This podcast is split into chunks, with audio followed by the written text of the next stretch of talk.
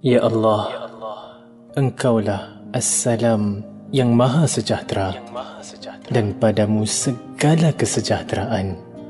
Berkatilah kami, bimbinglah kami, berpandu firman dan sabda NabiMu, firman dan sabda. Allah.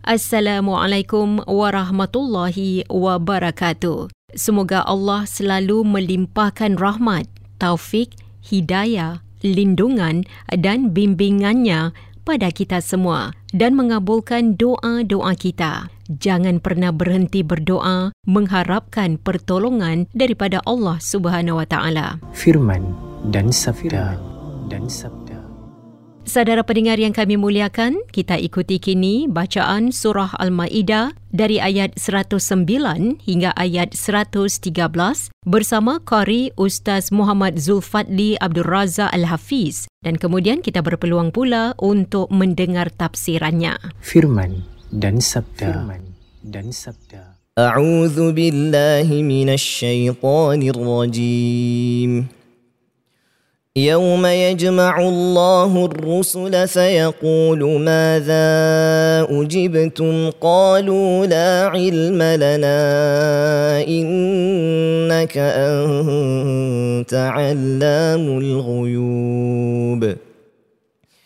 إذ قال الله يا عيسى ابن مريم اذكر نعمتي عليك وعلى والدتك. إذ أيدتك بروح القدس تكلم الناس في المهد وكهلا. وإذ علمتك الكتاب والحكمة والتوراة والإنجيل.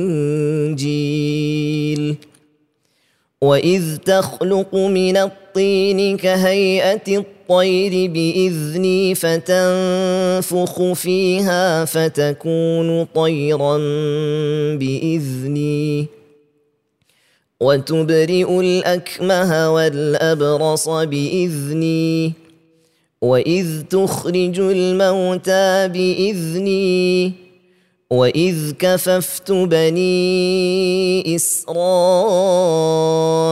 عنك إذ جئتهم بالبينات.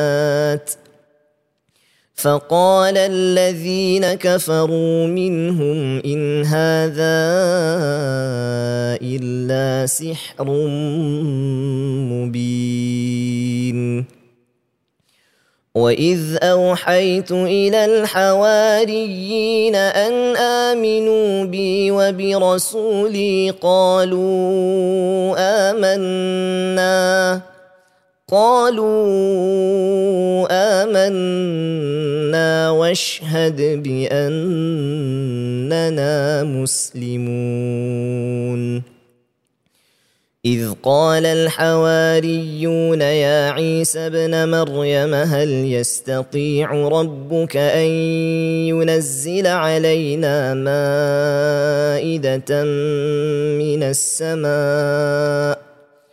قال اتقوا الله إن كنتم مؤمنين.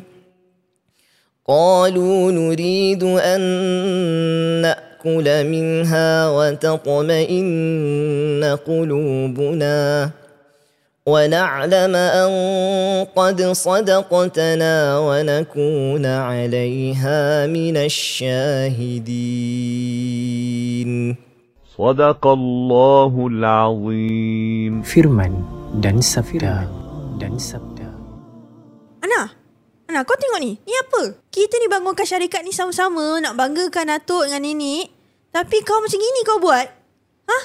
Kau makan duit haram? Eh, apa benda yang kau cakap ni? Mana ada? Aku mana pakai duit haram? Eh, betul lah. Aku buat kerja ni betul-betul lah.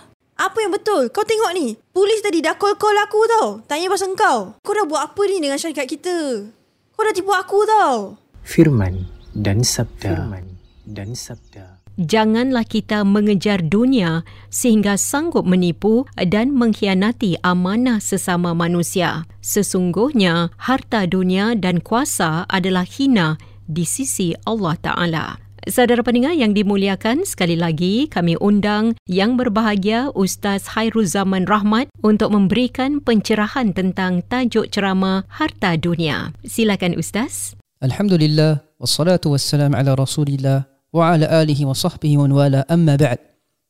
Para pendengar yang dirahmati Allah sekalian, marilah kita mulakan sesi kita ini dengan ucapan Assalamualaikum warahmatullahi wabarakatuh. Selamat pagi dan selamat kembali ke rancangan Firman dan Sabda.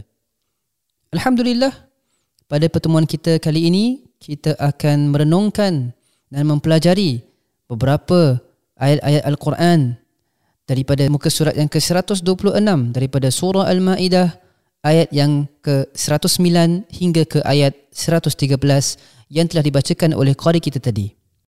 Saya harapkan insya-Allah sama-sama kita dapat renungi dan aplikasikan pelajaran-pelajaran yang terkandung di dalam ayat ini di dalam kehidupan kita sebagai umat Islam di Singapura. Amin ya rabbal alamin. Baiklah. Marilah kita mulakan dengan ayat pertama dalam muka surat ini iaitu ayat yang ke-126 daripada surah Al-Maidah. Allah Subhanahu wa taala di dalam ayat ini menyatakan tentang hari kiamat ketika beliau akan mengumpulkan para nabi dan rasul dan menjadikan mereka sebagai saksi atas umat-umat mereka sendiri dan sama ada mereka telah mengikuti ajaran Allah Subhanahu wa taala ataupun tidak. Maka di dalam ayat ini para rasul menjawab qalu la ilma lana. Mereka berkata tidak. Tidak ada bagi kami pengetahuan yang sah tentang itu. Innaka anta allamul ghuyub. Kerana sesungguhnya engkaulah sahaja ya Allah yang maha mengetahui akan segala perkara yang gaib. Para rasul dan anbiya mengatakan demikian sebagai tanda beradab bersama Allah Subhanahu wa taala kerana walaupun mereka mengetahui siapa dari karangan umat mereka yang mengikuti dakwah mereka ketika mereka masih hidup. Namun, ilmu yang sempurna akan hal ehwal umat mereka hanyalah dimiliki oleh Allah Subhanahu wa taala yang mengetahui segala perkara maupun yang gaib. Para anbiya dan rasul alaihi wassalam hanya mengetahui hal ehwal yang zahir daripada umat mereka sendiri. Ada di antara pengikut mereka yang menzahirkan agama mereka dan juga ketaatan mereka kepada para rasul. Namun di dalam hatinya penuh kekufuran. Inilah yang dipanggil sebagai golongan munafik iaitu mereka yang menzahirkan keimanan tetapi menyembunyikan kekufuran dan kesombongan mereka terhadap ajaran yang benar. Begitu juga ada sebahagian pengikut para nabi dan rasul alaihi yang dengan sengaja atau tidak sengaja merosakkan ajaran para rasul sama ada dengan kepercayaan yang tidak ada asas ataupun menambah-nambah amalan yang tidak pernah disyariatkan oleh para rasul tersebut. Maka dengan sebab itu mereka menjawab kepada Allah Subhanahu wa taala qalu la ilma lana iaitu kami tidak tahu dan mereka juga menyerahkan ilmu berkenaan hal ehwal umat mereka secara lengkapnya kepada Allah Subhanahu wa taala yang merupakan Allamul Ghuyub iaitu yang Maha mengetahui perkara yang gaib. Ayat ini juga para pendengar sekalian menggambarkan ilmu Allah Subhanahu wa taala yang luas bahawasanya dialah satu-satunya yang mengetahui perkara gaib sama ada perkara itu pada masa yang silam ataupun apa yang akan berlaku pada masa hadapan. Dialog ini yang berlaku pada hari kiamat sendiri merupakan bukti yang luas ilmu Allah Subhanahu wa taala. Ini kerana dialog ini di antara Allah Subhanahu wa taala dan para nabi dan rasul belum lagi terjadi dan ianya hanya akan terjadi pada hari kiamat nanti. Maka Allah Subhanahu Wa Taala memetik dialog yang berlaku pada masa hadapan untuk menunjukkan kita bahawasanya beliaulah Allamul Ghuyub iaitu yang maha mengetahui perkara yang gaib. Selain daripada itu juga di antara pengajaran yang kita boleh ambil daripada ayat ini adalah hubungan ayat ini dengan ayat yang sebelumnya. Ayat yang sebelumnya iaitu pada ayat yang ke-108 pada muka surat yang sebelumnya daripada surah Al-Maidah membincangkan tentang persaksian dan berlaku amanah ketika menjadi seorang saksi. Begitu juga ayat sebelumnya membincangkan tentang hukum wasiat. Maka pada ayat ini pula Allah Subhanahu wa taala menjadikan para rasul sebagai saksi utama pada hari kiamat. Ini jelas menunjukkan kepada kita bahawa agama Islam sangat menitik beratkan kejujuran, amanah dan juga saksi yang benar. Menipu itu merupakan satu dosa yang sangat besar di sisi agama Islam. Kita lihat ramai individu pada zaman ini sama ada di alam kerja ataupun bersama ahli keluarga sendiri yang sanggup menipu dan khianat amanah mereka agar mendapatkan harta dunia dan kuasa yang hina Ingatlah, jika manipulasi, penipuan dan khianat itu adalah cara ataupun tangga untuk mendapatkan kejayaan, maka lebih baik untuk kita gadaikan kejayaan di dunia yang hanya sementara daripada kita mengundang kemarahan Allah Subhanahu wa taala. Ingatlah, Allah Subhanahu wa taala mengingatkan kita pada ayat ini dan menunjukkan kesinambungan antara ayat ini dan ayat sebelumnya berkenaan dengan persaksian dan amanah bahawa Allah Subhanahu wa taala itu Maha mengetahui dan juga Allah Subhanahu wa taala akan menunjukkan kita segala khianat, penipuan dan manipulasi yang kita pernah lakukan di muka bumi ini. Semoga Allah Subhanahu wa taala memelihara kita amin. Para pendengar sekalian dirahmati Allah. Kemudian pada ayat seterusnya, ayat yang ke-100 ke-10, Allah Subhanahu wa taala mengungkapkan berkenaan keajaiban Nabi Isa alaihi salam yang merupakan kuasa ajaib daripadanya. Nabi Isa alaihi salam merupakan seorang nabi dan juga rasul yang sangat istimewa kerana beliau dilahirkan tanpa seorang ayah. Perkara ini diulang-ulangi dalam surah Al-Maidah ini dan juga telah kita kupaskan di dalam surah Al-Imran. Maka Allah Subhanahu wa taala dalam ayat yang ke-110 ini mengingatkan Nabi Isa AS tentang nikmat beliau ke atasnya. Beliau berfirman, Na'udzubillahi minasyaitanir rajim. إذ قال الله يا عيسى بن مريم اذكر نعمتي عليك وعلى والدتك Ingatlah ketika Allah berfirman wahai Isa bin Maryam ingatlah nikmatku kepadamu dan kepada ibumu iz ayyatuka bi ruhil qudus ketika aku menguatkanmu dengan malaikat Jibril iaitu Ruhul Kudus. Tukallimun nasa fil bahdi wa kahlah iaitu engkau dapat berkata-kata dengan manusia semasa engkau masih kecil dan merupakan seorang bayi dalam buayan dan sudah kamu dewasa. Wa idh 'allamtuka al-kitaba wal hikmata wat tawrata wal injil. Dan ingatlah ketika aku mengajarmu menulis membaca dan hikmah pengetahuan khasnya kitab Taurat dan juga kitab Injil. Maka di dalam ayat ini para pendengar sekalian, kalau kita perhatikan Allah Subhanahu wa taala mengingatkan Nabi Isa alaihissalam untuk bersyukur atas segala nikmat yang telah dianugerahkan kepadanya daripada diajarnya ilmu wahyu dan juga nikmat Allah taala kepada ibunya Maryam alaihissalam yang telah melahirkannya tanpa seorang ayah. Nikmat yang ajaib yang terbesar ini mewajibkan kesyukuran kepada Sang Ilahi. Maka sebagai pengajaran buat kita, wajiblah untuk kita zahirkan kesyukuran kepada Allah Subhanahu wa taala atas segala yang telah diberikan kepada kita sama ada tempat tinggal, makanan, minuman, anak-anak dan keluarga, kesihatan kita, ilmu yang diajar dan juga kerjaya yang kita perolehi. Ingatlah segala nikmat yang Allah Taala telah berikan kepada kita, kita diwajibkan untuk menonjolkan kesyukuran dan terima kasih kepada Allah Subhanahu wa taala yang telah memberikan kepada kita tanpa kadang-kala kita meminta daripadanya. Lihat sahaja dalam ayat ini Allah Subhanahu wa taala mengingatkan Nabi Isa yang beliau telah berikan beberapa ajaib dan juga beberapa nikmat untuk beliau zahirkan kesyukuran kepada Allah Subhanahu wa taala atas nikmat yang diberikan kepada dia. Kesemua nikmat ini mewajibkan kita untuk menzahirkan kesyukuran kita kepada Allah Subhanahu wa taala sama ada dengan hati kita, mindah kita, lidah kita dan juga anggota badan kita. Kita merasa bersyukur di dalam hati kita dengan perasaan berterima kasih atas apa yang diberi oleh Allah Subhanahu wa taala dan dengan kepercayaan bahawa segala nikmat yang Allah telah anugerahkan kepada kita bukanlah atas tangan kita sendiri ataupun usaha kita tetapi diberi kerana Allah Ta'ala mengizinkannya dan menganugerahkannya kepada kita daripada belas ihsannya. Inilah tanda bersyukur dengan hati kita. Ramai dari kalangan masyarakat kita yang ketika mendapatkan atau memperolehi jawatan baru atau contohnya berjaya dalam satu medan, terlupa akan siapa yang memberikan nikmat itu kepadanya.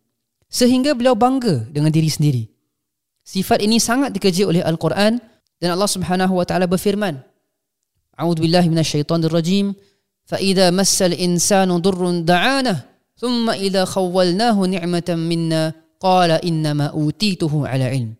Yang bermaksud maka apabila manusia disentuh oleh ujian ataupun sesuatu bahaya ia segera berdoa kepada kami.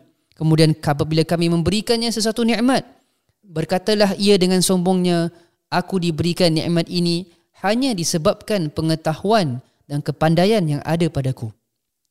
Bal hiya fitnah. Tidaklah benar apa yang dikatakan itu, bahkan nikmat itu adalah fitnah dan ujian. Walakinna aktsarahum la ya'lamun. Akan tetapi kebanyakan mereka tidak mengetahui hakikat itu. Surah Az-Zumar ayat yang ke-49. Kemudian Allah Subhanahu wa taala meneruskan di dalam ayat ini dengan menyebutkan beberapa mukjizat dan kekuatan ajaib yang diberikan kepada Nabi Isa AS sebagai tanda kebenaran kenabian beliau. Allah Ta'ala berfirman dalam ayat ini yang maksudnya dan ingatlah ketika engkau, wahai Isa, jadikan daripada tanah seperti butuk burung dengan keizinanku. Kemudian engkau tiupkan padanya, lalu menjadilah ia seekor burung dengan izinku. Dan ingatlah juga, wahai Isa bin Maryam, ketika engkau menyembuhkan orang yang buta dan orang yang mempunyai sakit sopak dengan izinku. Dan ingatlah, wahai Isa bin Maryam, ketika engkau menghidupkan semula orang-orang yang mati dengan keizinanku.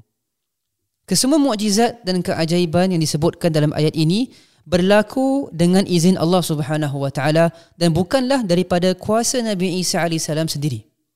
Ini kerana Nabi Isa alaihi salam hanyalah seorang manusia, seorang makhluk dan bukan seperti apa yang dipercayai oleh sebahagian kaum Nasara bahawa beliau adalah Tuhan ataupun anak kepada Tuhan. Surah Al-Ma'idah di antara timah besar dan utamanya adalah membuktikan poin ini. Maka dengan sebab itu Allah Subhanahu wa taala mengaitkan setiap keajaiban dalam ayat ini dengan keizinan beliau untuk menunjukkan bahawa kuasa ajaib dan mukjizat ini hanya boleh berlaku dengan kuasa dan izin beliau.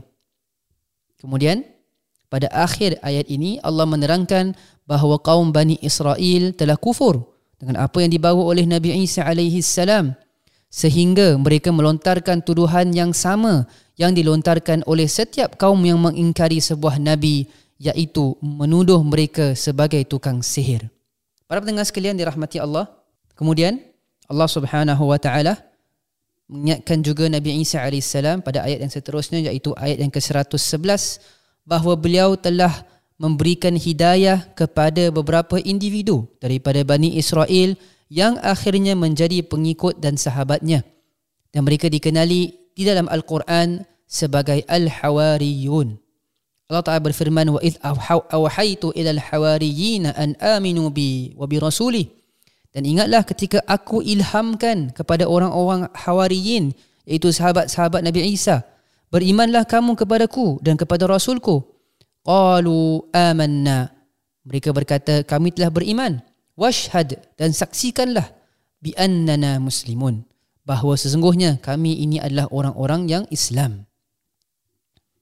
Para ulama kita telah menjelaskan bahawa salah satu cara Allah Subhanahu wa taala memberikan hidayah kepada kita adalah dengan memberikan kita ilham atau memberi petunjuk dengan menggerakkan hati mereka untuk melakukan sesuatu. Kadang-kala kita mendapatkan idea yang baik ataupun sesuatu motivasi untuk melakukan sesuatu kebaikan. Inilah yang dipanggil oleh para ulama kita sebagai ilham. Bahkan ia merupakan cara Allah Subhanahu wa taala mengajar para makhluknya seperti mana beliau mengajarkan dan menunjukkan binatang-binatang bagaimana mereka membina rumah mereka, mencari makanan mereka, menguruskan kehidupan mereka seolah-olah mereka ini diberikan program. Ilmu inilah dipanggil sebagai ilham sedari dengan firman Allah Subhanahu wa taala di mana beliau berfirman maksudnya dan Tuhanmu memberikan ilham kepada lebah hendaklah engkau membuat sarangmu di gunung-gunung dan di pokok-pokok kayu dan juga di bangunan-bangunan yang didirikan oleh manusia. Surah An-Nahl ayat yang ke-86. Lihatlah dalam ayat ini Allah Subhanahu wa taala menggunakan kalimat yang sama iaitu wa auhayna wa auha rabbuka iaitu wahyu. Maka wahyu di sini maksudnya adalah ilham. Ini menunjukkan kebesaran Allah Subhanahu wa taala dan juga bahawa Allah Subhanahu wa taala memberikan petunjuk kepada setiap makhluk. Seolah-olah binatang diberikan program untuk tahu cara membina rumah dan sarang mereka. Kesemua ini adalah tanda kebesaran Allah Subhanahu wa taala dan bahawa beliaulah ala kulli syai'in qadir iaitu beliau maha berkuasa atas segala sesuatu. Maka seperti mana Allah Subhanahu wa taala memberikan petunjuk kepada binatang, begitu jugalah Allah Subhanahu wa taala memberikan petunjuk kepada manusia supaya mereka dapat hidup dengan cara yang benar. Namun, perbezaan antara kita dengan binatang adalah kita diberikan pilihan. Barang siapa yang mengikuti petunjuk Allah Subhanahu wa taala, maka kehidupannya akan bahagia di dunia dan juga di akhirat kelak. Dan barang siapa yang berpaling daripada ajaran yang benar, maka beliau lebih teruk daripada seekor binatang. Selari dengan firman Allah Subhanahu wa taala, "Ulaika kal an'ami bal hum adall." Yang bermaksud mereka itu seperti binatang ternak, bahkan mereka lebih sesat lagi. Mereka itulah orang-orang yang lalai daripada kebenaran. Surah Al-A'raf ayat yang ke-179. Para pendengar sekalian yang dirahmati Allah Seterusnya, marilah kita lihat ke ayat yang ke-112 dan juga 113. Allah Subhanahu wa taala meneruskan kisah Nabi Isa AS bersama dengan sahabatnya Al-Hawariyun di mana Al-Hawariyun iaitu sahabat dan pengikut Nabi Isa AS meminta Nabi Isa supaya Allah Subhanahu wa taala turunkan hidangan makanan kepada mereka. Di dalam ayat ini Allah Taala menyebutkan yunazzil alaina ma'idatan minas sama' perkataan Al-Ma'idah yang bermaksud hidangan makanan dan juga perkataan inilah yang diambil untuk disebutkan nama surah ini iaitu surah Al-Ma'idah. Sebagian ulama tafsir menjelaskan bahawa di antara sebab mengapa mereka meminta hidangan makanan daripada Nabi Isa AS adalah disebabkan mereka kekurangan makan dan ada di antara mereka yang tergolong daripada golongan orang miskin. Dan supaya hidangan ini juga menjadi bukti kebenaran Nabi Isa AS. Maka pada ayat seterusnya mereka memberikan alasan mereka mengapa mereka ingin menghidangkan makanan tersebut. Maka mereka berkata, "Qalu nuridu an na'kula minha." Mereka katakan kami hanya ingin hendak makan daripada hidangan itu. Wa tatma'inna qulubuna dan supaya tenang tenteram hati kami.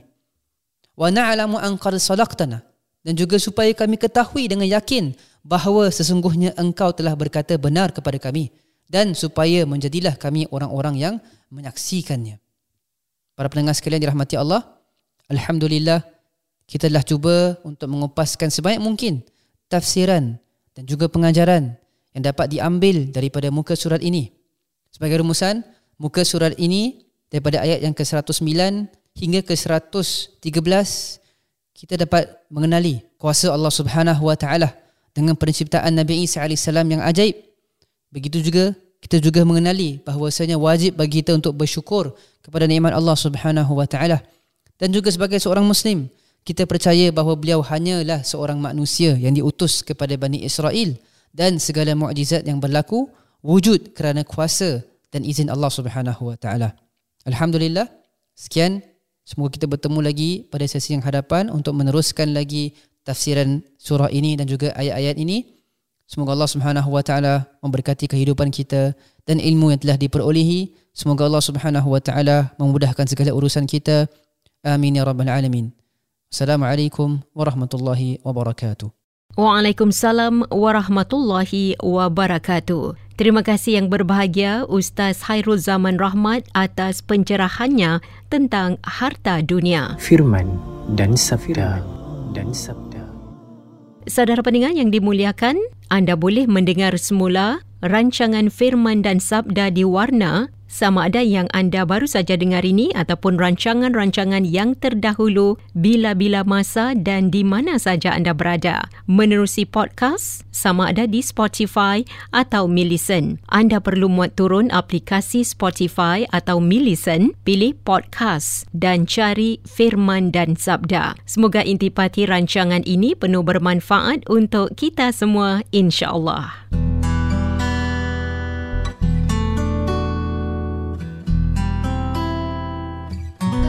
سبحان الله وبحمده سبحان الله العظيم سبحان الله وبحمده سبحان الله العظيم سبحان الله وبحمده سبحان الله العظيم سبحان الله وبحمده سبحان الله العظيم. سبحان الله وبحمده سبحان الله العظيم. سبحان الله وبحمده سبحان الله